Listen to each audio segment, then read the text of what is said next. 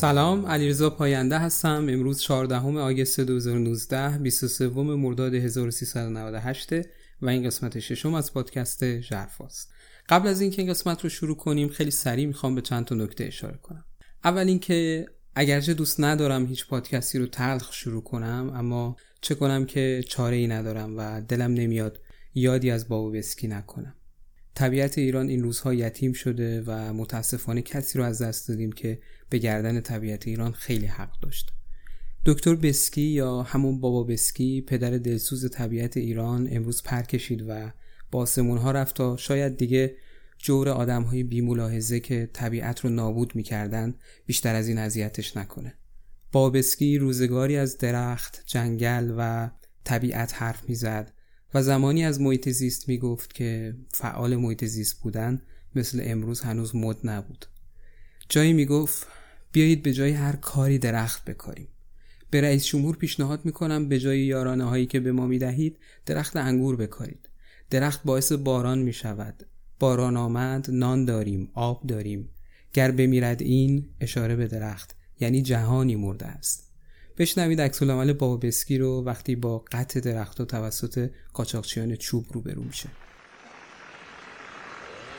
ما سرشون رو بم می‌کنیم.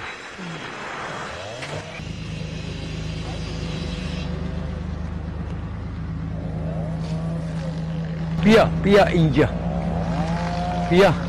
اینی نگاه کنید من نمی‌دونم این نمرا چیه. ولی این درخت جوانی جوان. این درخت جوانی جوان. این درخت جوان جوان.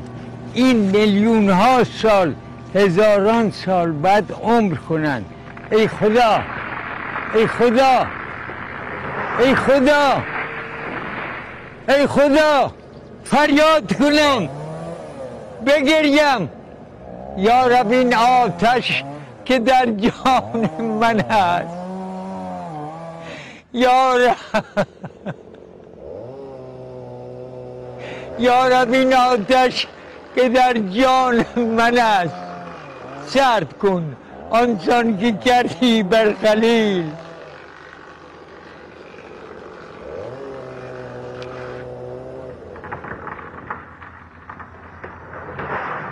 بابسکی پزشک متخصص زنان زایمان و هوادار طبیعت و فعال محیط زیست بود. متولد 1310 تو سبزوار بود و زندگیش پر از کارهای قشنگه. تأسیس بیمارستان و زایشگاه تو استان گلستان، تأسیس مدرسه و وقف خونه های مسکونی تو مشهد فقط گوشه ای از فعالیت های بابسکی. ایشون سال 1349 زندگی شهری رو رها کردند و تا آخر عمرشون تو جنگل گلستان زندگی می‌کردن. گیاهخوار مطلق بودند و زندگی خودشون رو وقف دفاع از محیط زیست و تبلیغ گیاهخواری کردند. بله کسایی که فکر می‌کنن گیاهخواری جست روشن فکری جدیده یه نگاهی به زندگی بابسکی بندازن تا بفهمن چه کسایی از چند دهه قبل گیاهخوار بودن و گیاهخواری رو تبلیغ می‌کردن. روحشون شاد. اونایی که دیدنش می‌دونن که ایشون همیشه سر تا سر سفید میپوشید. خودش درباره رنگ لباسش می‌گفت رنگ سفید لباسی که به تن می‌کنم نشونه صلحه. صلح انسان با طبیعت صلح انسان با حیوانات صلح انسان با گیاهان و صلح انسان با تمام مخلوقات خداوندی. یادم یه شب توی برنامه تلویزیون اومده بود و می‌گفت من با خانومم رفتیم تو طبیعت زندگی می‌کنیم. به هیچ وجه گوش نمی‌خورم حتی تخم مرغم نمی‌خورم. بعد تو همون سن که فکر می‌کنم بیشتر از هشتاد بود بلند شد و چند تا ملق زد و گفت ببینید چقدر سالمم. راست می‌گفت. اون از سال 49 یعنی حدود 50 سال پیش مبتلا به سرطان شد اما تونسته بود با گیاهخواری و زندگی در طبیعت درمونش کنه. با اینکه خودش پزشک متخصص بود همیشه می‌گفت ولش کن دکترا رو و مردم رو توصیه می‌کرد کمتر داروهای شیمیایی استفاده کنن. شما بیاید غذای طبیعی بخورید همین چهار رشته غذا رو. سبزیجات میوه‌جات غلات و بوبات. اگر مرگ و میر از چاقی و بیماری قلبی به پنج درصد پنجاه درصد به پنج درصد نیومد. اگر سی و هشت درصد سرطان به ده درصد نرسید. من به طبیعت گرویدم. تو باغ پای برهنه را میرم. آبیاری پای برهنه می‌کنم. نگاه کن. اینجور که علمی فهمیدم اینی که میگن یک نیروی مغناطیسی هست. از اونجا میاد از مخ ما رد میشه. وقتی یک چیز آیق پوشیدی این رد نمیشه. سیر یک ماده عجیب ضد سرطانیه که دنیا رو مسخر کرده. اه. اینا دندون خودمه. من تا کرم گذاشتم. چاخان نمی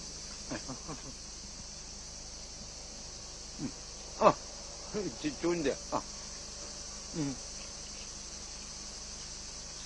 بلا فاصله این رقیق می‌کنه. مردم دنیا برگردید به طبیعت. آه. آه. تهای هندوانه هم می‌خورم. پوستشم گاهی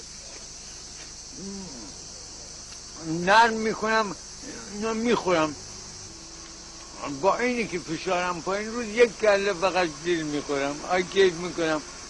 کلوروفیل هفتاد و پنج درصد بوی بدن رو می‌گیره. کلوروفیل اصلا بوگیره. شاشنیش هم گوجه فرنگی بهترین ویتامین های عالم این اسمش جعفریه. صد گرم از این هشتاد و پنج هزار واحد ویتامین آ داره. هر کیلوگرم وزن انسان 20 واحد ویتامین آ می‌خواد.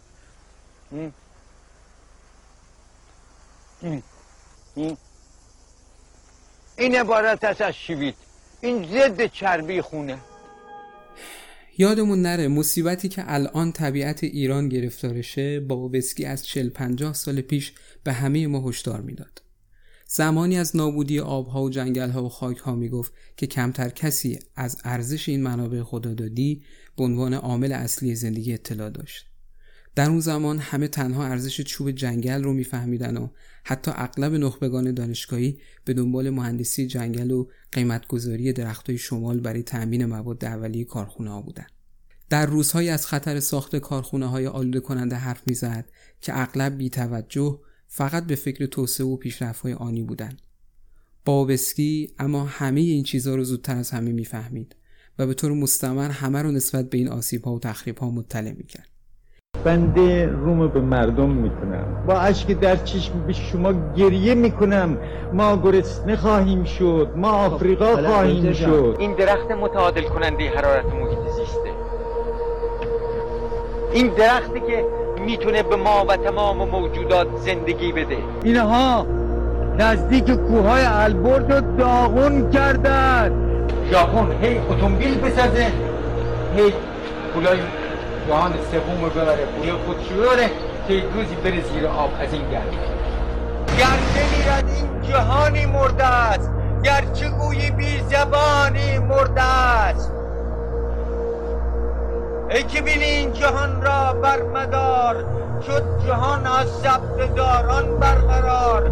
دست از اینا بردارید بگذارید اینا روزتاشون به سپاس خداوندی و به من و شمای بیخرد غذا بده.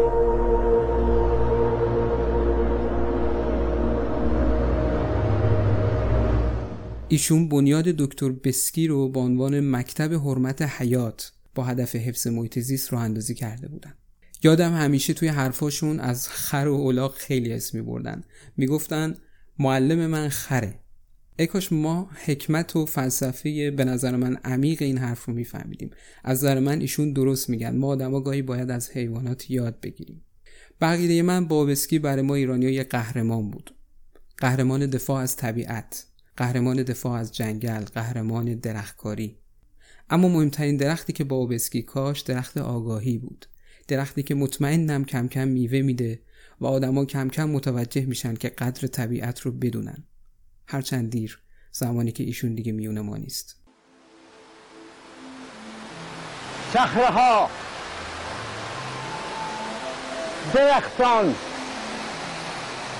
سبزه ها آب ها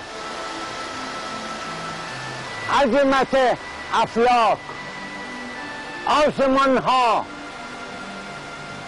این زیبایی ها این فریادی که از این آبشار زیبا میشنوید فریاد شادمانی طبیعت و نوید زندگی.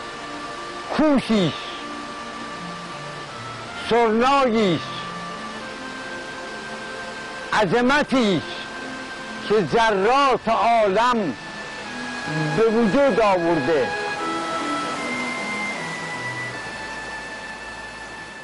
خدا حافظ خدا حافظ طبیعت عزیزم من با صداقت با عشق با امید از تو خدا حافظی نمی کنم چون نمی‌تونم از تو خدا حافظی بکنم. خدا حفظ خدا حفظ خدا حفظ بله خدا طبیعت ما رو حفظ کنه. مسئله دومی که این روزها خیلی ذهنمو مشغول کرده بیرحمی ما آدم ها نسبت به کاوه پلنگیه که اخیرا کشته شد. وقتی انسانی میمیره معمولا تسلیت میگن اما من نمی‌دونم اینجا باید به کی تسلیت بگم و یا کی می‌تونه مسببین این مرگ رو حداقل بهشون هشدار بده. کاوه همون پلنگی که یافته های دنیا رو در مورد پلنگ ها زیر سوال برده بود اخیرا کشته شد. کاوه یه پلنگ معمولی نبود. مثلا به مدت دو روز کنار یه پلنگ دیگه که برزو نام داشت زندگی می‌کرد و حتی با این پلنگ از یه لاشه تغذیه می‌کرد که این اتفاقات برای پلنگ ها خیلی نادره. بارها دیده شده بود که کاوه از سر یه کوه سرک می‌کشه و حتی به روستاها میره بدون اینکه به گوسفندها آسیب برسونه. آخرین اطلاعات از جی پی که بهش وصل شده بود نشون میده که نزدیکی مرز ایران و ترکمنستان بوده. حالا اما کاوه را در حالی پیدا کردن که بدنش پر از زخم بوده و پلاستیک و لباس کهنه روده اون رو مسدود کرده بوده. نهایتا کاوه روز سهشنبه در زادگاه شیران از دنیا رفت. بله این دفعه برخلاف دفعات قبل شکارچی ها با اسلحه یا عده ناگاه از ترسشون با سنگ و چماق پلنگ رو نکشتن. این بار کاوه کشته خودخواهی همه ما انسان ها شد. ما که زباله هامون رو در طبیعت رها می‌کنیم. این واقعا برای نسل بشر باعث شرمساریه. این اتفاق اگر یک بار افتاده بود می‌شد گذاشتش رو حساب ضعف انسانی. اما متاسفانه ظلم ما انسان ها به طبیعت هر روز به هر شکلی در هر کجای دنیا رخ میده. و جا داره که به همه انسان ها به خاطر فقر توجهشون به محیط زیست و مرگ انسانیت تسلیت بگم. باور کنید اتفاقات این روزا باعث میشه گاهی انسان به گفته فریدون مشیری در باب مرگ انسانیت باور عمیق پیدا کنه. فریدون مشیری چه خوب گفت که از همان روزی که دست حضرت قابیل گشت آلوده به خون حضرت حابیل از همان روزی که فرزندان آدم زهر تلخ دشمنی در خونشان جوشید آدمیت مرد گرچه آدم زنده بود. از همان روزی که یوسف را برادرها به چاه انداختند از همان روزی که با شلاق و خون دیوار چین را ساختند آدمیت مرده بود.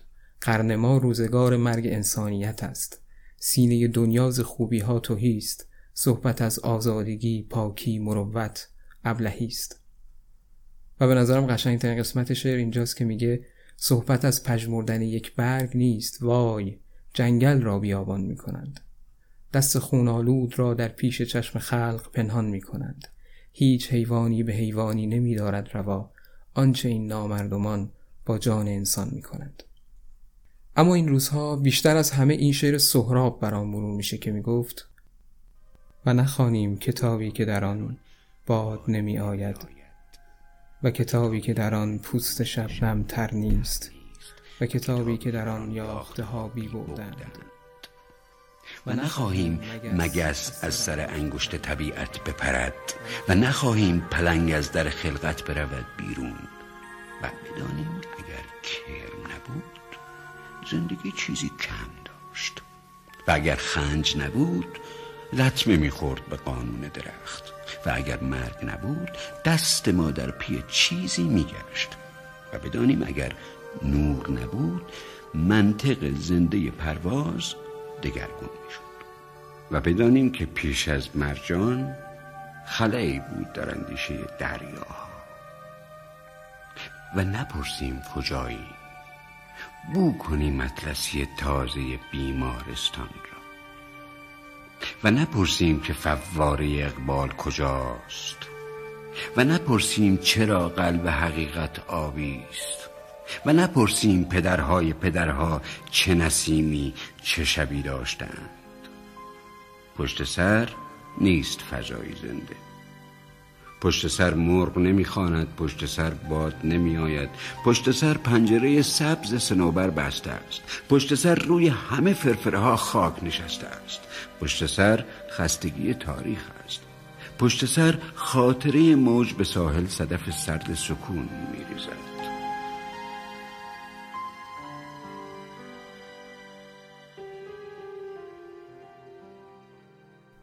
خب یه یادآوری کوچیک دیگه هم بکنم بعد بریم سراغ این قسمت از جرفا ما حدودا یک ماه و اندیه که پادکستمون رو منتشر کردیم و با توجه به اینکه ما هنوز اول راهیم لطف کنید اگر پادکست ژرفا رو دوست دارید به دوستانتون و اطرافیانتون معرفی کنید. همه می‌تونن با جستجوی کلمه ژرفا در اپهای پادکستشون ما رو پیدا کنن و فراموش هم نکنید که روی دکمه subscribe کلیک کنید تا از قسمت های بعدی ما هم مطلع بشید. هرچند تا همین الان استقبال بیشتر از اون چیزی بوده که خودم انتظارشو داشتم ولی برای ادامه راه باز هم نیاز داریم که با معرفی کردن ما به دیگرون بیشتر ما رو حمایت کنید. مطلب دیگه این که ممنون برای همه پیشنهادها و نظراتتون. من همیشه پذیرای هر نظری هستم. لطف کنید باز هم نظراتتون رو به ما منتقل کنید. تقریبا در همه اپ های پادگیر می‌تونید نظرتون رو بنویسید. مثلا اگر گوشیتون اپله و در اپل پادکست یا iTunes ما رو گوش می‌کنید یا اینکه گوشیتون اندرویده و مثلا در Castbox یا Overcast گوش می‌کنین می‌تونید نظرتون رو همونجا بنویسید. حتی اگر دوست دارین موضوعی پوشش داده بشه همونجا بهمون به بگین. علاوه بر اون در شبکه های اجتماعی مثل اینستاگرام، توییتر و کانال تلگرام با آدرس ژرفا پادکست ما رو دنبال کنین و با ما در ارتباط باشین. سایتمون هم هست ژرفاپادکست.com یا dot ir فرقی نداره ژرفا هم با Z H نوشته میشه. اگر به سایتمون برین علاوه بر اینکه پادکست ها رو همونجا گوش میدین می‌تونین کلی مطالب و حواشی جالب دیگه هم یک جا مطالعه کنید خب بریم سراغ این قسمت از ژرفا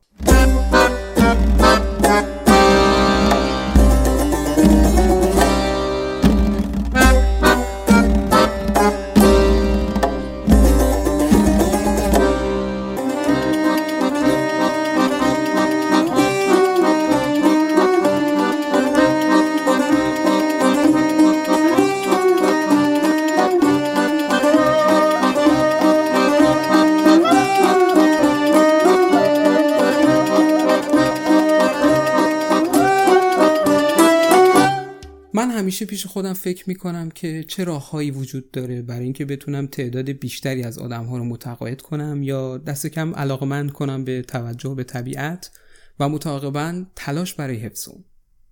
خب در این مسیر توی پادکست جرفا ما از روش های مختلفی استفاده می‌کنیم. مثلا در قسمت های مختلف گاهی یک خبری رو پوشش میدیم از یک نگرانی حرف می‌زنیم. گاهی یه داستان جالب تعریف می‌کنیم مثل دو تا اپیزود قبل که حتما توصیه می‌کنم گوش کنید.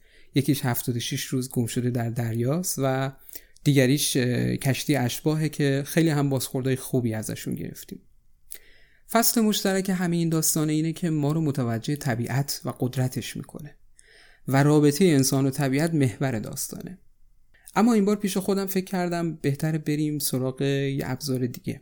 اون وقت بود که ایده این قسمت از پادکست به ذهنم رسید. با خودم فکر کردم ما ایرانیا همیشه مقهور و مسئول شعر بودیم. ما ایرانیا شعر دوستیم. تا جایی که حضور شعر رو در گوشه گوشه زندگی ما ایرانیا میشه پیدا کرد. شاید خونه ای نباشه که توش یه دیوان حافظ پیدا نشه. گوته شاعر بزرگ آلمانی در مقدمه کتاب دیوان شرقیش ما ایرانیا رو اینطوری توصیف می‌کنه. این خصلت های عالی منظور گوته از خصلت های عالی خصلت که تو همین کتاب یعنی کتاب دیوان شرقی چند ساعت قبل برای شعرهای بزرگ ایران مثل حافظ برشمرده. این خصلت های عالی تنها تعلق به شعرهای این کشور ندارد بلکه می‌توان گفت که اصولا تمام افراد ملت ایران آدمهایی با ذوق و نکته سنج دان و هوشمندند. ذوق و شوری که مولد شعر و هنر است در روح این ملت به حد اعلا وجود دارد. بله دوستان حتما شما هم تایید می‌کنید که کمتر ملتی می‌تونه تا این حد به پیشینه ادبی خودش مباهات کنه. بنابراین با این پیشورز که شعر ابزار مجاب کردن بسیار مؤثری می‌تونه باشه برای ما ایرانی ها سری زدیم به ادبیات ایران هم ادبیات معاصر هم ادبیات کهن تا ببینیم رابطه انسان و طبیعت چطور بوده یا به طور کلی تجلی طبیعت خصوصا آب در ادبیات ما به چه صورت بوده. به نتایج خیلی جالبی هم رسیدیم که حتما بهتون پیشنهاد می‌کنم ادامه پادکستمون رو گوش کنید. کلی شعر همراه موسیقی های زیبا در انتظار شماست.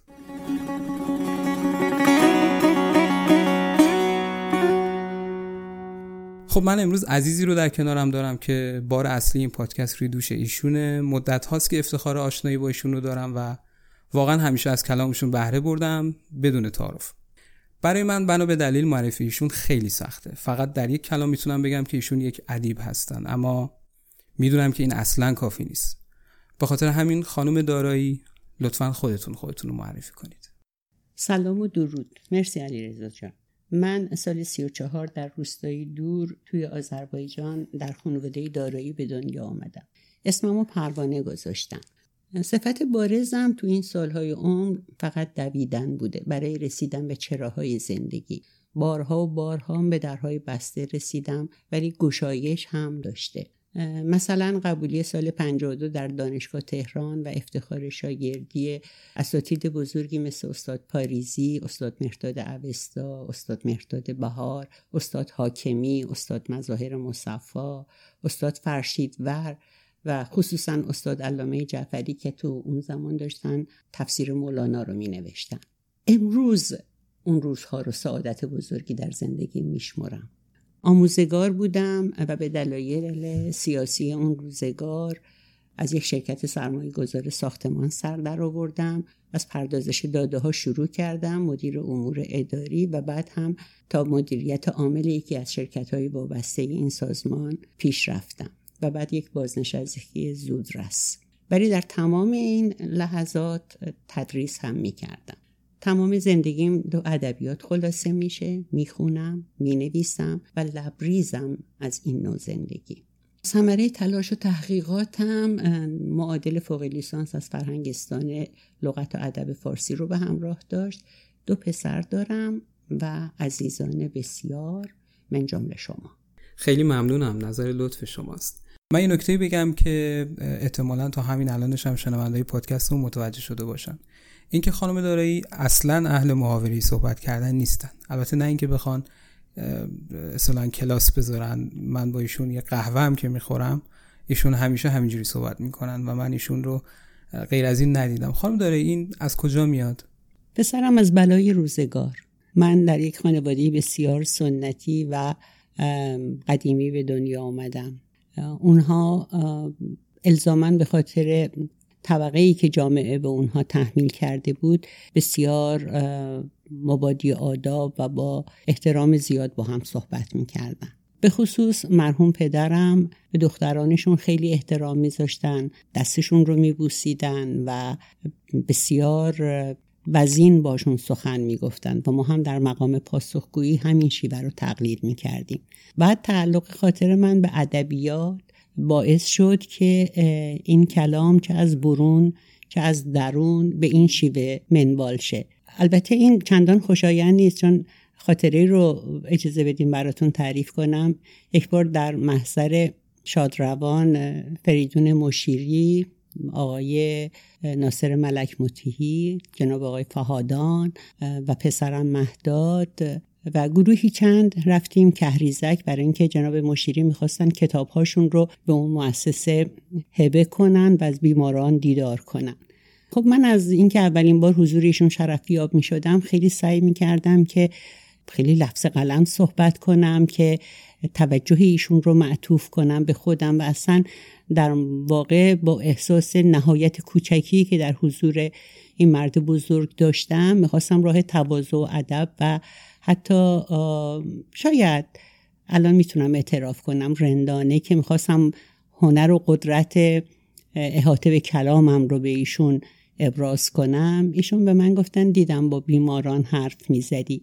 به اندازه کافی درک حرفهای شما سخت و دشواره. اصلا نیازی نیستش که از کلمات پرتمطراق و سخت استفاده کنید. پیشنهاد می‌کنم گاهی هم سکوت کنید اصلا حرف نزنید. از اون جالبترم در اوایل ازدواجم یه بار رفتم نون بخرم به دکان نانبایی که رسیدم. گفتم که جناب شاطر مرحمت میفرمایید یک عدد نون به من بدین. ایشون در جواب به من گفتن که جونت بالا بیاد. خب بگو یه دونه نون می‌خوای. در نتیجه من خودم هم از این شیوه سخن گفتنم که گاهن فکر اینکه تزویر می‌کند یا قصد خود بزرگ بینی دارد و یا و یا. چون محاوره معمولی نیستش. خیلی از دوستان و آشنایان هم این رو اشاره کردن. ولی باور بفرمایید که من با همین شیوه حتی خواب می‌بینم و با نوه و دوستان خیلی کوچولکم هم باز همین شیوه صحبت می‌کنم. بله همین کلام شما برای ما خیلی هم دلنشینه. خب خانم دارایی احتمالا شما ترجیح میدین که ما از ادبیات کهن شروع کنیم بعد برسیم به ادبیات معاصر. قاعده کلی هم خب معمولا همینه که از پای شروع کنیم و به اصطلاح ترتیب زمانی رو رعایت کنیم. اما می‌خوام ازتون یه اجازه بگیرم تا از شعرهای معاصرمون شروع کنیم. به خصوص سهراب که من عاشقشم. بیتارف احساس می‌کنم که اینجوری پادکستمون جذابتر شروع میشه. من خودم همیشه شیفته سهرابم. یه زلالی تو شعرهای سهراب هست که من واقعا میپرستمش. با خوندن شعرهای سهراب متوجه میشیم که به نظر می‌رسه سهراب یه جورایی از این حجم شهرسازی فرار می‌کرده. یک ترسی داشته از این صنعتی شدن بی حد و اندازه. مثلا اونجا که میگه من از سطح سیمانی قرن میترسم. خیلی جالبه تشبیهش سطح سیمانی قرن. یعنی انقدر این خونه های بتونی همه جا رو گرفته که سطح قرن سیمانی شده. من از سطح سیمانی قرن میترسم. بیا تا نترسم من از شهرهایی که خاک سیاشان چراگاه جرسقیل است. مرا باز کن مثل یک در به روی حبوط گلابی در این عصر معراج پولاد. تشبیه ها رو ببینید عصر معراج پولاد. سطح سیمانی قن مرا خواب کن زیر یک شاخه دور از شب استکاک فلزات. اگر کاشف معدن صبح آمد صدا کن مرا. به نظر شما خانم دارایی این نگرانی دلنگرانی سهراب از کجا میاد؟ از کسی صحبت رو شروع کردیم که میگه ایمان بیاورید به خدایی که به پیچک فرمود؟ نرده را زیبا کن. کسی که نمی‌تونیم برتری بذاریم بین شاعر بودنش نویسنده بودنش یا نقاش بودنش. یکم از زندگیش بگم. اون از دانشکده هنرهای زیبایی دانشگاه تهران فارغ تحصیل شد و با علاقه وافری که به فرهنگ مشرق زمین داشت به هندوستان، پاکستان، افغانستان، ژاپن، چین سفر کرد و هنر حکاکی روی چوب رو هم در ژاپن آموخت. تجربه هایی از شعر کهن چینی و ژاپنی رو هم در همین زمان اندوخته کرد. اون به مصر و یونان و اتریش و اسپانیا و هلند و ایتالیا هم سفر کرده. جالب اگه بدونین که در سال 1336 به پاریس و لندن سفر زمینی کرد و در رشته لیتوگرافی هم ثبت نام ولی با قطع بورسیه تحصیلی برای ادامه تحصیل و موندن تو فرانسه و تأمین مخارجش کار پاک کردن شیشه های ساختمون های بلند رو انجام می‌داد. کارهای هنری خودش رو هم در نمایشگاه به معرض نمایش میگذاشت. حضورش در این وادی در نقاشی تا پایان عمرش ادامه داشت. صفاتی که برای سهراب بسیار استفاده شده هنرمندی، جستجوگری، تنها بودن، کمال طلبی، فروتنی و خجول بودنشه. ولی با دیدگاهی انسان مدارانه گسترده و فراگیر. سبکش هم نیماییه تمامی اشعارش تصویرسازی با آموخته های فلسفی. در نقاشیاش از دستاوردهای زیبایی شناختی شرق و غرب بهرهمند بوده و آثارش نوین و متفاوته. هنوز بالاترین رکورددار قیمت نقاشی مدرن ایرانیه. اون از سال 37 تا 57 در 27 نمایشگاه جمعی و انفرادی در ایران و اروپا و آمریکا و برزیل اعلام حضور کرد.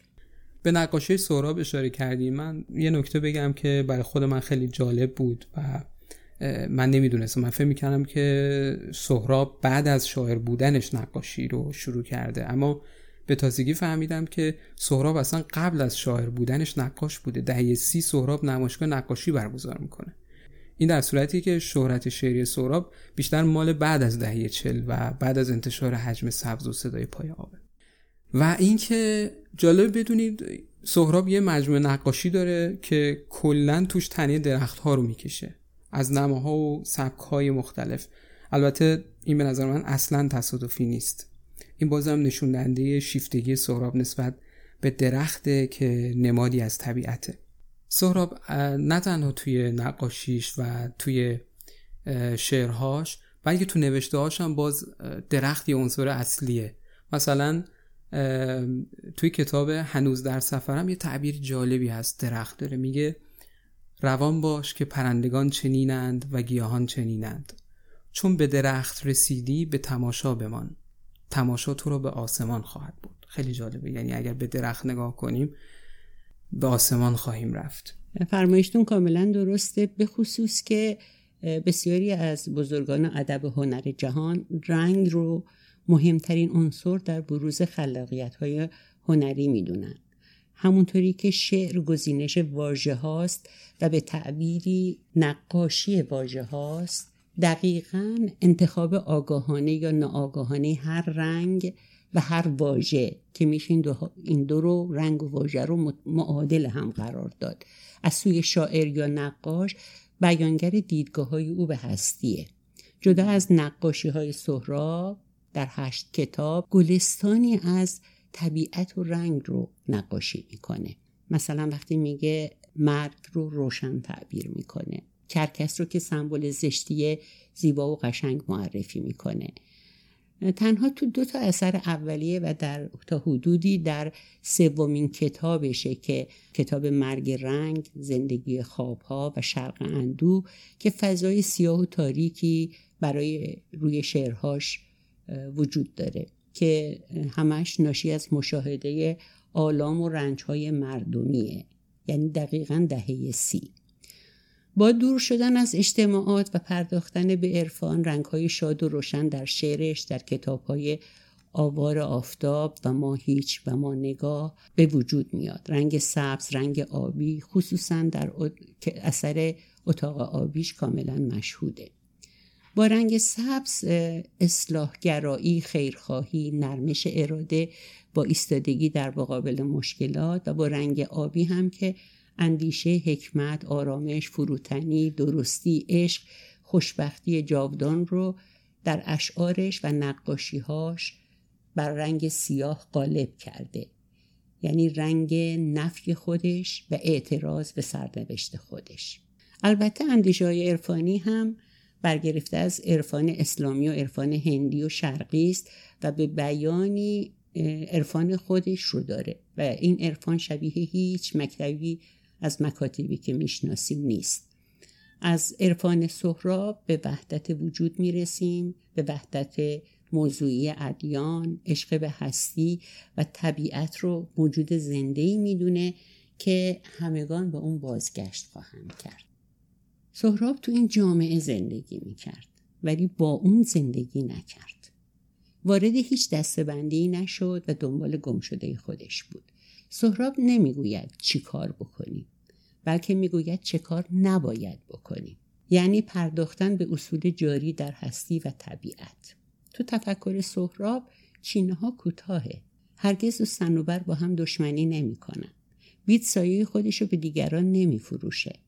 در جامعه سهراب هیچ مالکیتی وجود نداره و هرچه هست متعلق به هم است. در تصویر جامعه آرمانی سهراب بهشت یادآوری میشه. جامعه شاد شفاف همدلی و محبت بین افراد جامعه و می‌گوید قنچه میشه کفت اهل ده با خبرن. به همین دلایل هر چینه بلندی هر دشمنی هر فروش مهری هر منیتی دوزخ حیات هر پژمردگی به هر بیخبری و نادانی دلنگرانی های سهراب رو می‌سازه.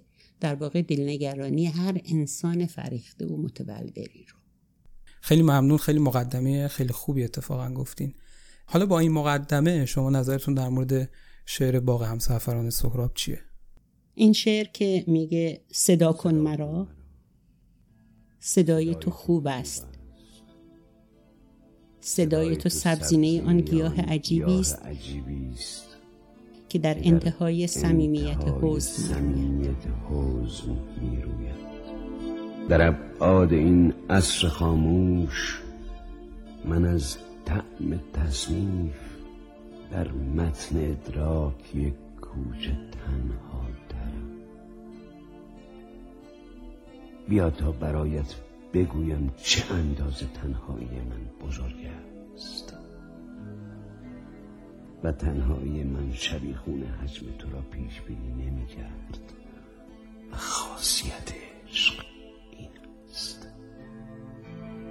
کسی نیست. بیا زندگی را بدزدیم آن وقت میان دو دیدار قسمت کنیم. بیا با هم از حالت سنگ چیزی بفهمیم. بیا زودتر چیزها را ببینیم. ببین اقربک های فواره در صفحه ساعت حوز زمان را به گردی بدل می کنند من از سطح سیمانی قرن می ترسم بیا تا نترسم من از شهرهایی که خاک سیاشان چراگاه جر سقیل است. مرا باز کن مثل یک در به روی حبوط گلابی در این عصر معراج پولاد. مرا خواب کن زیر یک شاخه دور از شب استکاک فلزات. اگر کاشف معدن صبح آمد.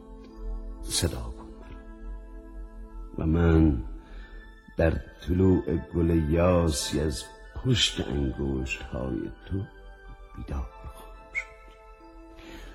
و آن وقت حکایت کن از بوم هایی که من خواب بودم و افتاد. حکایت کن از گونه که من خواب بودم و تر شد. بگو چند مرغابی از روی دریا پریدند. در آن گیروداری که چرخ زره پوش از روی رویای کودک گذر داشت قناری نخ زرد آواز خود را به پای چه ساسا سایشی بست. بگو در بنادر چه اجناس معصومی از راه وارد شد؟ چه علمی به موسیقی مثبت بوی باروت پی برد؟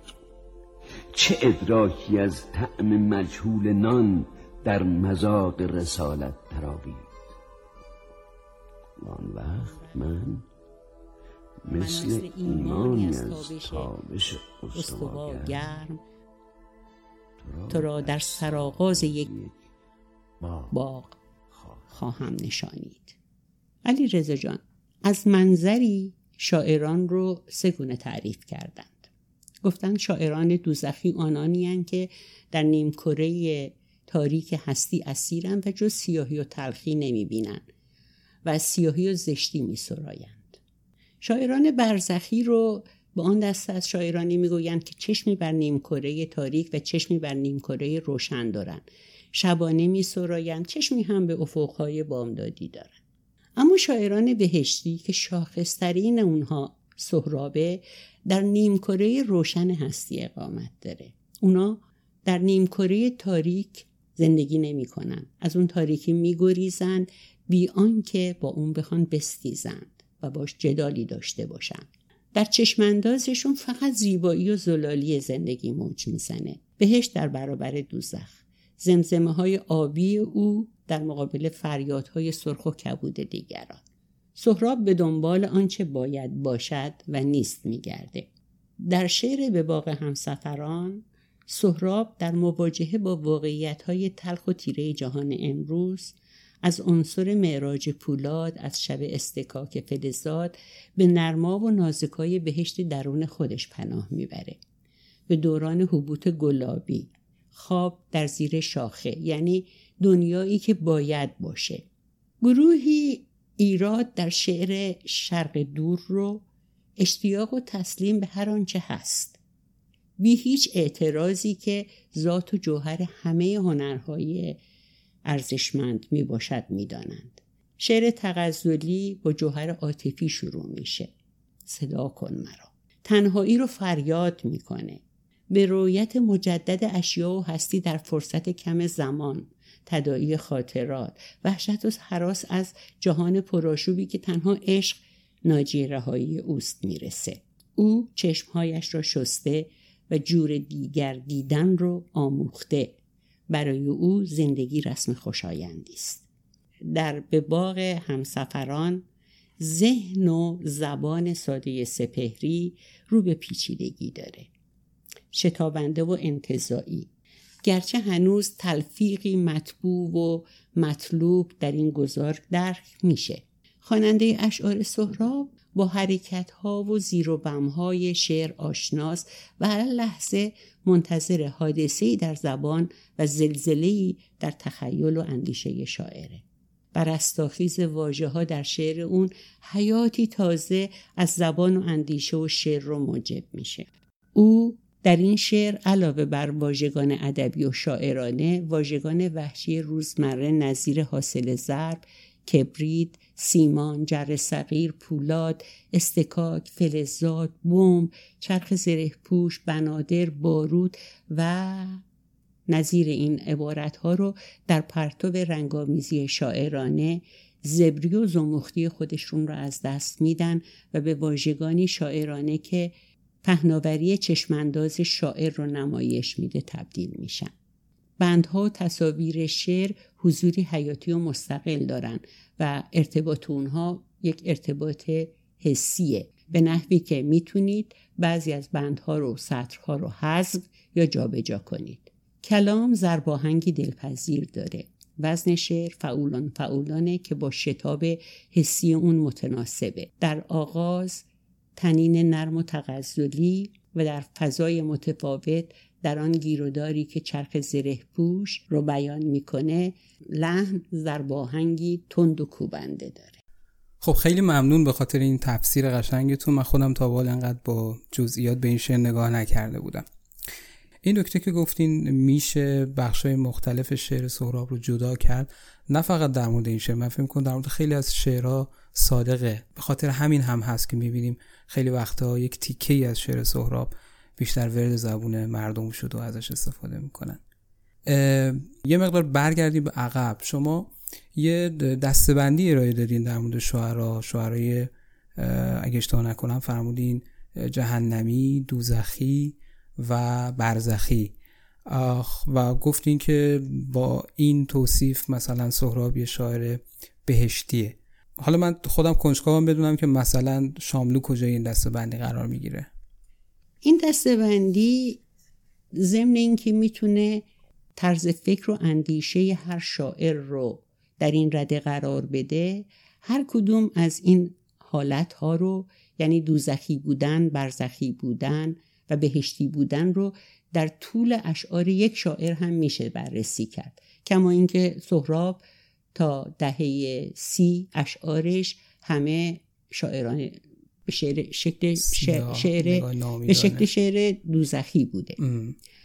اما شما یک میانگین هم می‌تونید از طول عمر طول کار رهاورد یک مطالعه بیان بکنید. سهراب به دلیل تغییری که از گذر از نیمکره تاریک ذهنش به دنیای روشن کرد در زمره شاعران بهشتی است. شاید این تحلیل از نظر بزرگان ادب معقول نیاد. ولی من شاملو رو جزء شاعران برزخی می‌دونم. هم رنگ و بوی سپیدی و عشق و نور و هم تاریکی و سیاهکاری های آنچه در طبیعت و دنیا و انسان وجود داره در اشعار شاملو یافت میشه. ولی حتما می‌خوایم بگین شاعر دوزخی کیست؟ دقیقا. من فکر می‌کنم که در یک میانگین استنتاجی بتونیم آقای اخوان سالس رو با تمام ارادت و بزرگی که در ایشون وجود داره در زمره شاعران دوزخی قرار بدیم که البته در آن دورانی که ایشون شعر می‌گفتن با مرگ فرزندانشون دوران سیاه زندانی و اوضاع اجتماعی گناهی رو متوجه ایشون نمی‌کنه. درسته. کاملا بکنش روزگار رو برگردوندن. خیلی سپاسگزارم. من می‌خواستم به یه موضوع اشاره بکنم و اون انتقادهایی که به شعر سهراب میشه. شاید تو عرصه شعر معاصر بعد از نیما این سهرابه که بیشترین تحسین ها و در این حال انتقادها به اشعارش شده. الان با تحسین ها کاری ندارم اما به نظرتون این انتقادها از چی ناشی میشه؟ با توجه به اینکه مضمون نقدها هم غالبا دقیقا همون چیزیه که اتفاقا خیلی ها رو مثل من عاشق سهراب می‌کنه یعنی طبیعتگرایی سادگی و صمیمیت سهراب توی شعراش. یا استفاده از مفاهیم انتظایی یا اینکه میگن شعرهای سهراب کارکرد سیاسی اجتماعی نداشته که البته به نظر شخص من اگر به عمق شعرهای سهراب برسیم صورت از کلمه فارسیش استفاده کنیم پادکست اونم پادکست جرفاست اگر به جرفای شعرهای سهراب برسیم اتفاقا حتی کارکرد سیاسی اجتماعی هم می‌تونه داشته باشه. البته نه اون سیاستی که ما حسلش فریب آدم و تخریب این کره آویه شعر اجتماعی سهراب از نظر من یعنی این. جای مردان سیاست بنشانید درخت که هوا تازه شود. به خدا ایمان آرید. به خدایی که به ما بیلچه داد تا بکاریم نهال آلو. صندلی داد که رویش بنشینیم و به آواز قمر گوش دهیم. به خدایی که سماور را از عدم تا ایوان آورد و به پیچک فرمود نرده را زیبا کن. واقعا نمی‌دونم چه شعری از این بهتر می‌تونه به ما درس دوستی و دوست داشتن بده. واقعا وقتی به شعرهای سهراب گاهی فکر می‌کنم احساس می‌کنم که زیبایی انسان بودن رو اگر آدما می‌خوان متوجه بشن باید شعرهای سهراب رو بخونن. کاش همه ما آدما می‌تونستیم مثل سهراب به همه چیز عشق ببرزیم. خب اگه برگردیم به بحث منتقدین سهراب یه مثال شناخته شدهش احمد شاملوه. البته من خودم واقعا عاشق شاملو هم و این به این معنی نیست که خود نکرده می‌خوام من الان انتقادی از شاملو بکنم. اما تو این مورد من با سهراب موافق ترم شاملو در مورد شعرهای سهراب میگه باید فرصتی پیدا کنم یک بار دیگر شعرهایش را بخوانم. شاید نظرم درباره کارهایش تغییر پیدا کند. یعنی شاید بازخانیش بتواند آن عرفانی را که در شرایط اجتماعی سالهای پس از کودتای 32 در نظرم نامربوط جلوه می‌کرد امروز به صورتی توجیه کند. سر آدم های بیگناهی رو لب جوب می‌برند و من دو قدم پایین تر بیستم و توصیه کنم که آب را گل نکنید. تصورم این بود که یکیمان از مرحله پرد بودیم. آن شعرها گاهی بیش از حد زیباست. فوقالعاده است. دست کم برای من فقط زیبایی کافی نیست. چه کنم؟ اختلاف ما در موضوع کاربرد شعر است. شاید گناه از من است که ترجیح میدم شعر شیپور باشد نه لالایی. یعنی بیدار کننده باشد نه خواب آور سهراب سپهری اما در پاسخ گفته بود که انسانی که نگران آب خوردن یک کبوتر نباشد همان انسان به راحتی آدم می‌کشد. دقیقا هم همینطوره. اگر انسان ها یاد بگیرن که با حیوانات مهربون باشن اون وقت به انسان دیگه هم خشونت نمیورزن. انسان ها به خودشون اجازه میدن تا بی نهایت بیاندیشن و بزرگانی مثل شاملو، سهراب، فردوسی، دکتر شفیع کتکنی و خیلی های دیگه فرصت پیدا می‌کنن اون چه میاندیشن به گوش جهانیان برسونن. مسئولیتشون خیلی بالاتره.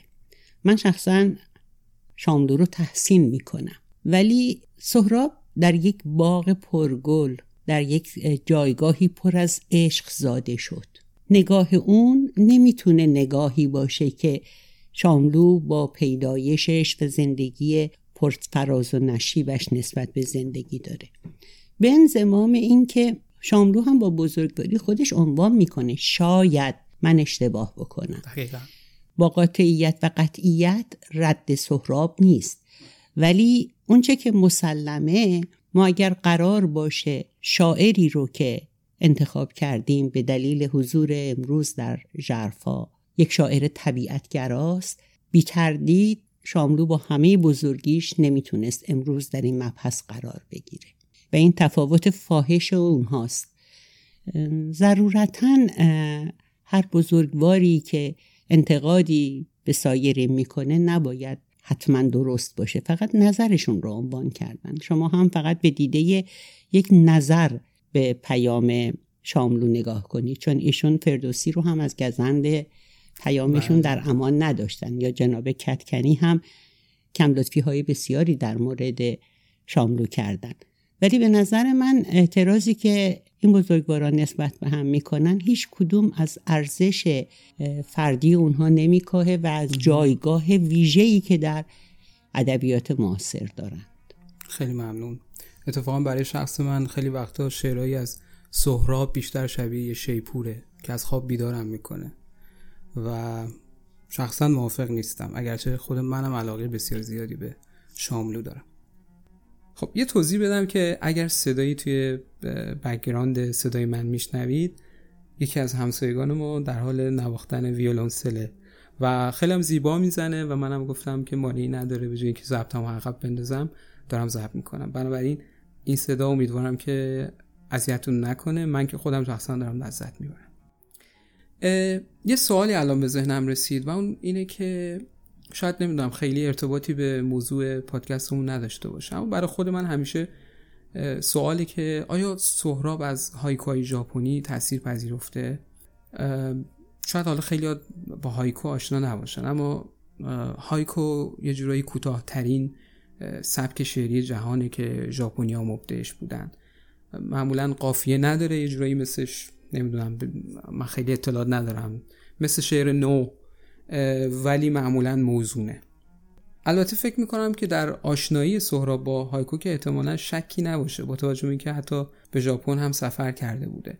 اما شخصا بعضی از شعرهای سهراب خیلی تو حال هوای هایکو می‌بینم. این مختصرگویی و طبیعتگرایی محضی که تو بعضی از شعرهاش واقعا موج می‌زنه. مثلا اگه بخوام یه مثال بزنم سهراب میگه آنی بود درها وا شده بود. برگی نه شاخی نه.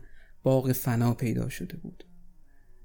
یا در ادامه میگه مرغان مکان خاموش این خاموش آن خاموش خاموشی گویا شده بود. هر بندی از این شعر می‌تونه یه جورایی مثل هایکو باشه. حداقل برای من تو حال و هوای هایکوه. نظر شما چیه؟ فکر می‌کنی که سهراب متاثر بوده از فضای شعری هایکو؟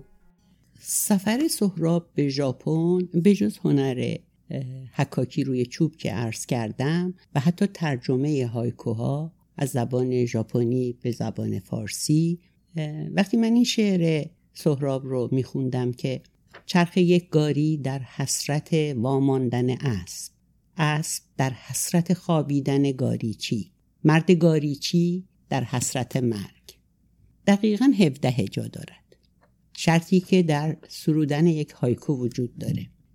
یعنی ساختاری پنج سطری یا سه سطری که با 17 هجا ساخته شده باشد. تصویر با ایماژ باشد برای تولید احساس و آماج معنایی وسیع و بیکران. دومین عنصر هایکو حرکته. نمایش یک تصویر از موقعیت زمانی جذاب وقتی میشه که با حرکت توأم باشه و عمده ترین خصلت هایکو معنای نهانشه. و ناگفته ها هرچی عمیقتر باشه هایکو شاعرانه تره. پرداختن به اینکه هایکو چه مشخصه های دیگه ای داره خیلی زمان بره و ویژگی های خاصی داره. ولی همونطوری که نیما جرأت کرد وزنها رو بشکافه من هم جسارت می‌کنم و توضیح میدم بهت که حالا اگه یکی از این گزینه های هایکو رعایت نشه یعنی به جای 17 هجا مثل شعر فروخ که میگه کسی مرا به مهمانی گنجشک ها نخواهد برد. پرواز را به خاطر بسپار. پرنده مردنی است. پونزده هجاست ولی حرکت داره. معنای وسیع و آماج دیدگاهی بسیار بزرگی رو هم به ماها نشون میده. چه ایرادی داره که ما قدرتی که در شعر سهراب و بسیاری از شاعران معاصر دیگه ای ما وجود داره که ما می‌تونیم حتی بندی رو اونقدر دلپذیر بر دلمون بنشینه و در ما ایجاد عشق و اشتیاق بکنه که اون رو نامش رو بذاریم هایکو. الزامن این شباهت مثل تمام پدیده های دیگه ای که از دنیا به ایران آمد و ایرانی شد. در واقع الان هایکو در شعرهای سهراب و بسیاری دیگه از شاعران ما هایکوهای ایرانی هستند که میشه دقیقا در همین ردبندی شعری قرارشون داد. خیلی ممنون. جواب کامل و دقیقی بود. من که یاد گرفتم. نمی‌تونم از سهراب دل بکنم اما یه مقدار در مورد شعرهای دیگه معاصرمون هم صحبت کنیم نمی‌دونم شما بگیم بریم سراغ کی؟ مشیری شاملو نیما فروغ.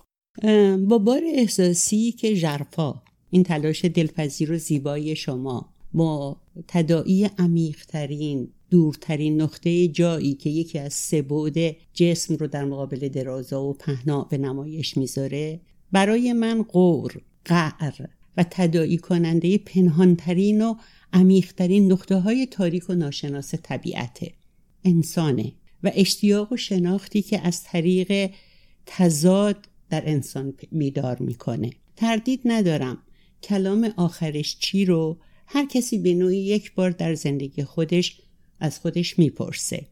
از هر منظری که به این کلام نگاه کنین لاجرم باید به شناخت و مسئولیت ناشی از آگاهی و شناخت رو بپذیریم. جرفای شما از نظر منظر طبیعت گرایانه به آب نگاه می‌کنه و ارزش اون جدا از نگاه شاعرانه، استورعی، قصص دینی، باورهای کهن، سرشت آبی اختران، ماه آب در نجوم، تقویم کهن ایرانی، آب محیط، آب کوسر، آب زمزم و باورهای عمومی دیگریه که در مورد آب وجود داره. حتی آب حیات. بی مناسبت نیستش که اگه بگم در پیشنگاری کلمات تقریبا نه دقیقا. سهراب هفتاد مورد ذکر آب کرده. فروغ فرخزاد و فریدون مشیری چهل مورد. مهدی اخوان سالس و حمید مصدق سی مورد. احمد شاملو و محمد رضا شفیعی کتکنی 20 مورد. و اگر این ارقام بسیار دقیق هم نباشه از توجه شاعران معاصر به آب و حرمت آب کم نمی‌کنه. بخوانیم شعر آب رو با صدای سهراب سپهری. حتما. شاید این آب روان می رود پای سپیداری. تا فرو شاید اندوه دلی. دست درویشی شاید نان خشکیده فرو برده در آب. زن زیبایی آمد لب رود. آب را گل نکنیم. روی زیبا دو برابر شده است. چه گوارا این آب چه زلال این رود. مردمان سر رود آب را می‌فهمند. گل نکردندش. ما نیز آب را گل نکنیم. و یا در شعر آب و ماه فریدون مشیری. خیلی زیبا می سرایند. شب از سماجت گرما تن از حرارت می. لب از شکایت یک ریز تشنگی پر بود. میان تاریکی نسیم گرمی با من نفس نفس می‌زد. و هر دو با هم به دنبال آب میگشتیم. و در سیاهی سیال خلوت دهلیز نهیب ظلمت ما را دوباره پس می‌زد. حجوم باد دری را به سمت مطبخ بست و حرم وحشت ما را به سوی ایوان راند. میان ایوان چشمم به آب و ماه افتاد که آب جان را پیام زندگی می‌داد و ماه شب را از روی شهر میتاراند. به روی خوب تو می نوشتم ای شکفته به مهر. چون روزنی به رهایی همیشه روشن باش. سیاهکاران را هان ای سپید سار بلند. چو تیغ صبح به هر جا همیشه دشمن باش. و اگه بازم اجازه بدین در مجموعه اشعار حمید مصدق قصیده آبی خاکستری سیاه در این شاهکار می‌گوید که کاشکی همچو حبابی بر آب در نگاه تو رها می شدم از بود و نبود. وای باران باران. شیشه پنجره را باران شست. از دل من اما چه کسی نقش تو را خواهد شست؟ بسیار زیبا بود. و و مرد بزرگ مهدی اخوان سالس.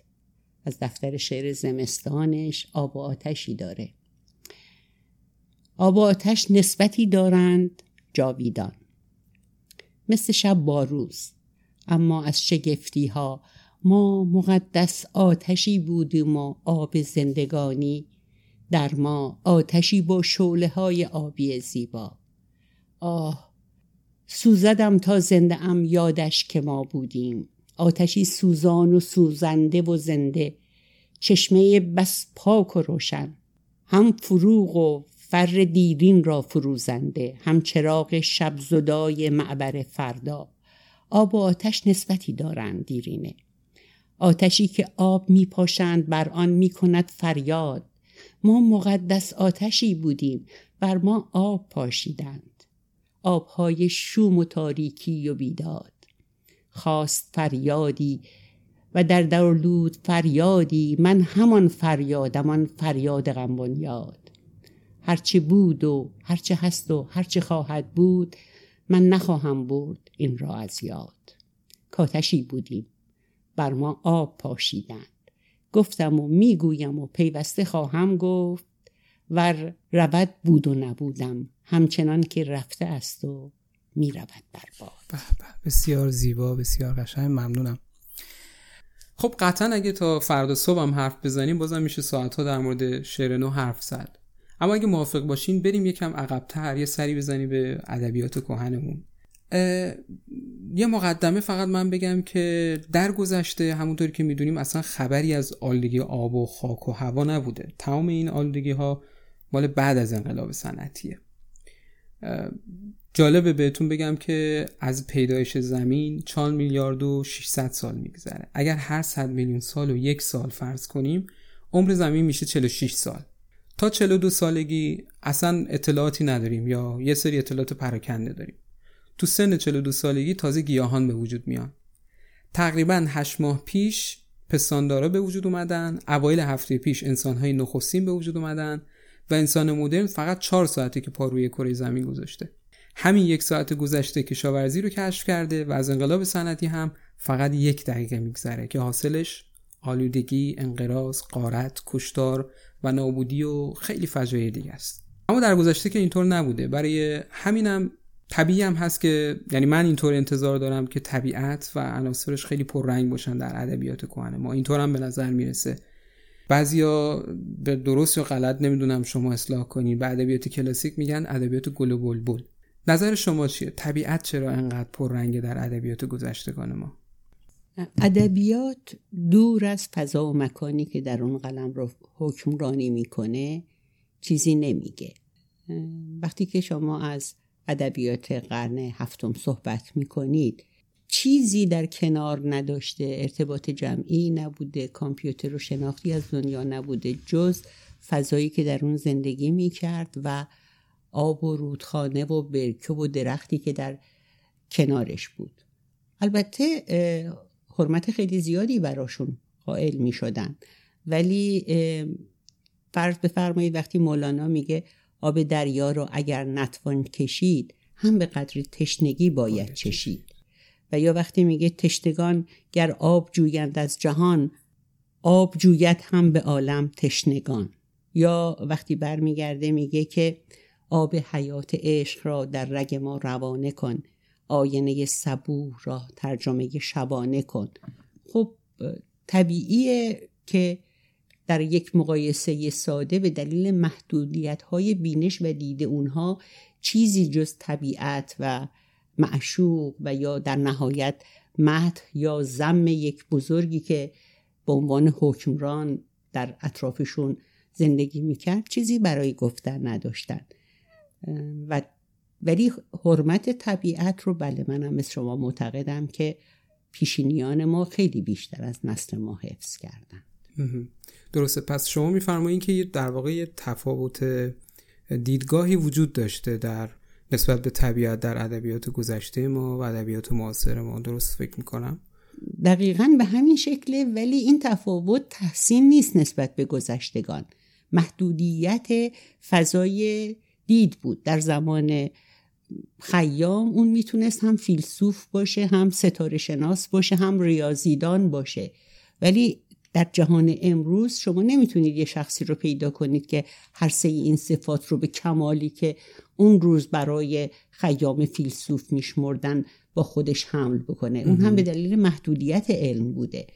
محدودیت موضوعی در زمان شعر کهن طبعا در مورد ده نکته می‌تونسته شعر بگه و این قدرت بیشتری برای بیان طبیعت داشته. عشق خودش خیلی نکته جالبیه که در گذشته با وجود فقر علمی که وجود داشته شاید شعرهای ما اونایی که به توصیف و تحسین طبیعت میپرداختن با وجود اینکه نمی‌دونستن آیا این درخت به چه دردی می‌خوره آیا نمی‌دونستن که این درخت با فتوسنتز کردنش داره اکسیژن نفس اون انسان رو برآورده می‌کنه تهیه می‌کنه.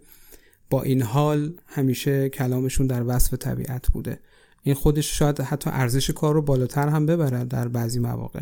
از دیدگاه یک طبیعی دان و از نظر یک کسی یک عاشق طبیعت وقتی شما به قضیه نگاه بفرمایید دقیقا حق با شماست. ولی من اینجا مجبور هستم که در عین حال حق شعرای معاصر رو نسبت به شاعرای متقدم در این باب حفظ بکنم که اونها دقدقه و محدودیت های کمتری داشتن در مورد بیان اشعار و موضوعات. الان شما در شعر حافظ جر سقیل نمی‌بینید استکاک نمی‌بینید بمب نمی‌بینید چینه نمی‌بینید. ولی طیف درگیری های ذهنی شعرای معاصر ما به مراتب بیشتره. البته اینها مسئولیتش رو هم بیشتر مسئولیت شعرهای اخیر رو هم بیشتر, بیشتر می‌کنه. و بارشون رو سنگین تر که اون مقوله دیگه ای در صحبته. درسته. اگه بخوایم ما یه مروری بکنیم از قرون گذشته از فکر کنیم مثلا از قرن چهارم پنجم نمی‌دونم. شما می‌تونیم به ما یه دستبندی ارائه بدین از اینکه طبیعت و نگاه به طبیعت تو شعرهای قرون مختلف چجوری بوده؟ خیلی کلی می‌تونم خدمتتون ارز کنم که تا قرن پنجم به جز تعداد خیلی محدودی مثل خاج عبدالله انصاری و رودکی شعرای دیگه تلاش در این می‌کردن که اصلا شعر بگن. و این محدودیت تعداد ابیات محدود. در واقع ما از قرن پنجم میبایست از ادبیات ایران صحبت بکنیم که با شعرایی مثل مثلا فخردین اسد گرگانی مثل انصری فردوسی با توانایی بسیار بالا چون در واقع طبیعت ای رو در اشعارش میاره و منوچهری و ناصر خسرو که منوچهری با اون شعر معروف خیزید و خزارید که هنگام خزانه است. یکی از زیباترین صحنه آرایی های طبیعت رو انجام داده. ولی مثلا در قرن ششم ما می‌تونیم از صناعی خاقانی عطار به شیوهی و نظامی با قدرت بسیار زیاد که به طبیعت چشم خیلی زیادی با نگاه خیلی خاصی نگاه می‌کردن. سعدی جهان رو گشت در واقع جهان اون روز رو شهرهای بزرگ رو دید و بینش و دیدگاه و پردازشش واقعا یک جامعه شناس بزرگ بود در کنار اینکه شاعر بسیار بزرگی بود و مولوی اینها در قرن هفتم خلاقیت های زیادی رو در ارتباط با طبیعت از خودشون نشون دادن. حافظ که در واقع در پس شعرهای عرفانی و عاشقانش هر زیبایی در طبیعت رو یا به خالق وصل کرد یا به چشم نگار. در نتیجه ما زیباترین صحنه آرایی ها و ایمیج ها رو در قرن هشتم می‌تونیم تو اشعار حافظ, ببینیم در خاجوی کرمانی ببینیم. صده نهم با جامی درخشید بعد در صده دهم در واقع اهلی شیرازی و وحشی بافقی همین داشته ها رو می‌تونیم درشون جستجو کنیم. قرن یازده صاحب شاهکار خلق کرد در ارتباط با طبیعت و در واقع دیگه از قرن سیزدهم اوضاع اجتماعی و سیاسی ایران طبیعت رو فقط در بعضی از صحنه ها دستاویزی کرد برای اینکه بتونن نظریات سیاسی و اجتماعی خودشون رو و ایجاد در واقع مشروطیت رو در ایران در جایگاه رفیع تری قرار بدن. قرن چهاردهم قرن بیداد حضور ادبیات در اشعاره چه در شعر کلاسیک شعر ایرج میرزا پروین اعتصامی معینی کرمانشاهی شهریار سیمین بهبهانی محمد تقی بهار و یا در شعر نو تو شعر شاملو مصدق سپهری کسرایی فروغ فرخزاد مشیری شفیع کتکنی اخوان سالس نیما رویایی و خیلی از شعرهای دیگه. و حتی در ترانه سرایی و شعر کودک و نوجوان هم طبیعت حرف می‌زنه. خب این دلیلش چیه فکر می‌کنین؟ فکر می‌کنین که دور شدن انسان از طبیعت شهرنشینی انقلاب صنعتی همه اینا من فکر می‌کنم شخصا موثر بوده. یعنی انگار که یک زنگ خطری تو گوش این آدما به صدا در اومده. شاید این که شما میفرمایید که قطعا یک نگاه بسیار سلامت به این عبوره. ولی که من بیشتر معتقدم که چیزی که از طبیعت برمیاد و بعد از طریق یکی از این وسایل طبیعت که اسمش انسانه بیان میشه اینها جز لاینفک و جدا نشدنی از هم هستن. خیلی از انسان ها می‌تونن یک چیز رو ببخشن ولی فراموش نمی‌کنن. طبیعت اون قسمتی از وجود انسانه که هرگز فراموش نمیشه و به سوی اون رجعت می‌کنه. در هر زمانی. شاید اصلا شکلی از این که ما به دنیا میایم و بعد به خاک سپرده میشیم همین بازگشت ما به طبیعت. تعبیر قشنگه حالا با این اصافی که شما فرمودین من فکر می‌کنم که یه سوال جدی اینجا مطرح میشه. یه مقدمه میگم بعد سوالمو مطرح می‌کنم. با توجه به حرفای شما و بر اساس اون چیزی که از ادبیات دستگیرمون میشه اینه که ایرانی ها همیشه طبیعت دوست بودن و به طبیعت احترام میذاشتن. نگاهی به تاریخ هم همین مسئله رو تایید می‌کنه که ما فرهنگ طبیعت دوستی رو از گذشته داشتیم.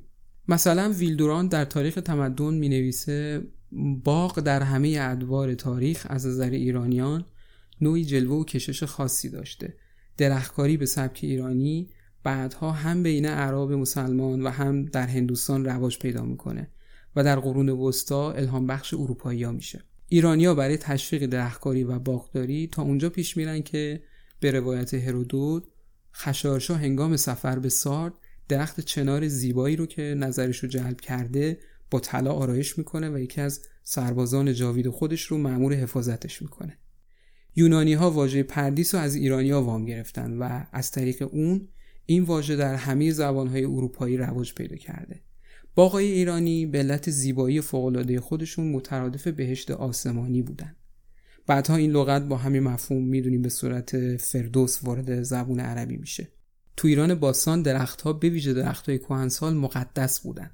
جالبه بدونید که ایرانیای باستان معتقد بودن درختها انسانهای خوبی بودن که پس از مرگ به درخت تبدیل شدن تا زندگی جاویدان داشته باشن. به همین دلیل قطع درختان خیلی خیلی کار بدی پنداشته می شده. اونا معتقد بودن هر کس درخت کهنسالی رو قطع کنه در همون سال یکی از خویشاوندای خودش رو از دست میده.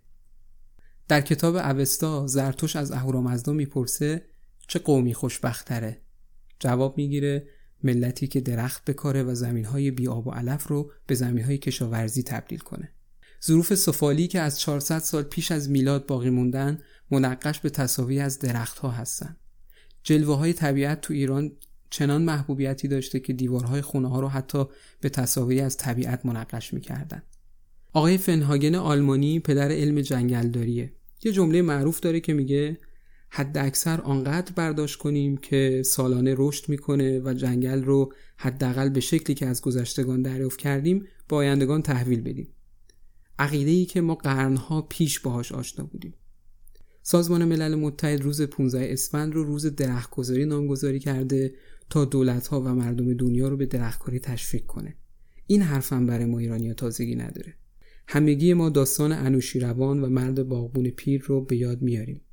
باغبون پیر در جواب انوشیروان که به اون گفت پیر مرد تو که عمرت قد نمیده به بار دادن این درخت گفت دیگران کاشتند و ما خوردیم ما به کاریم و دیگران بخورند.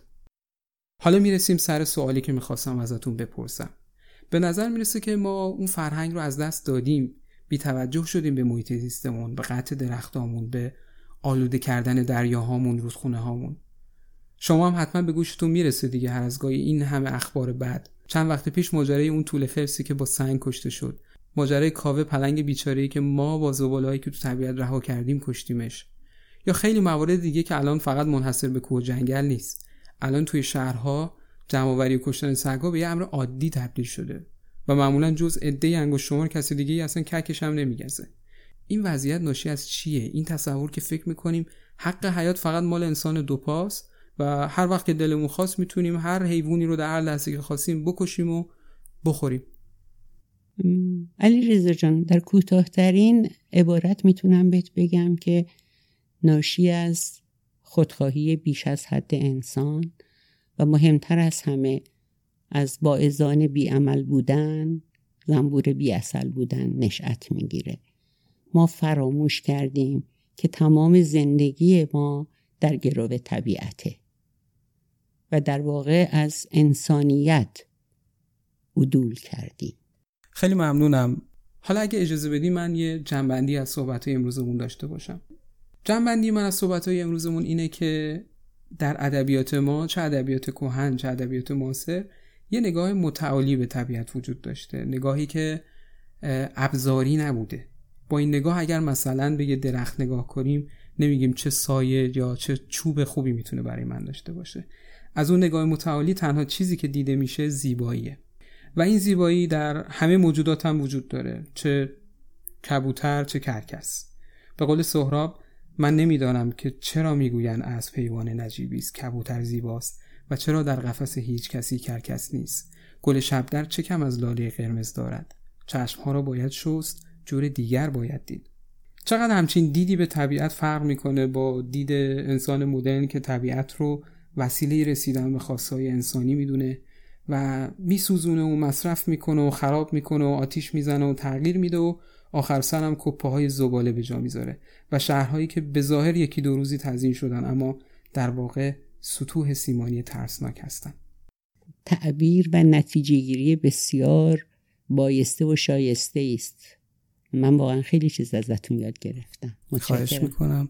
من از شما سپاسگزارم به خاطر وقت ارزشمندتون که به پادکست ما دادین. و من از شما سپاسگزارم که در شرایطی که از یاد خودم هم دارم میرم به من فرصت دادید که سری از ارادت به جنبانم برای تمام اون عزیزانی که دوستشون دارم. برای همه هموطنانم. متشکرم. لطف دارید. سپاس. پشت دریا شهریست که در آن پنجره ها رو به تجلی باز است. جای کبوترهاییست که به فواره هوش بشری می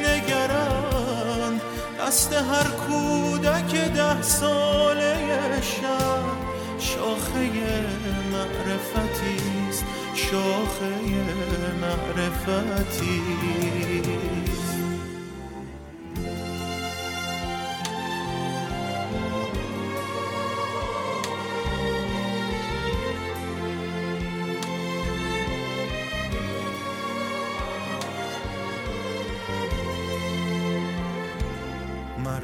شهر به یک چینه چنان می نگرم که به یک شعله به یک خواب خاک موسیقی احساس تو را می شنود و صدای پر مرغان اساتیر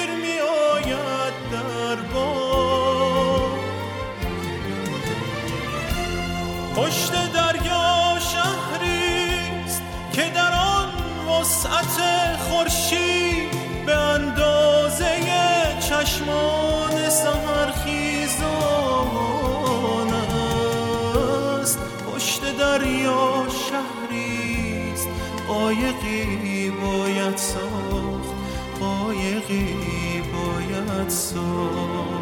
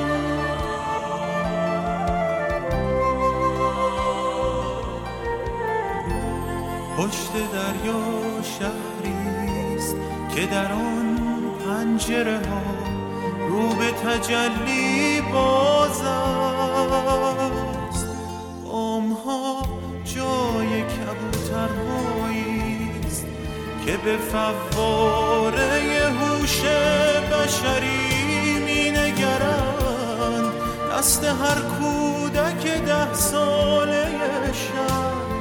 شاخه معرفتیست شاخه معرفتیست پشت دریا شهری قایقی باید سال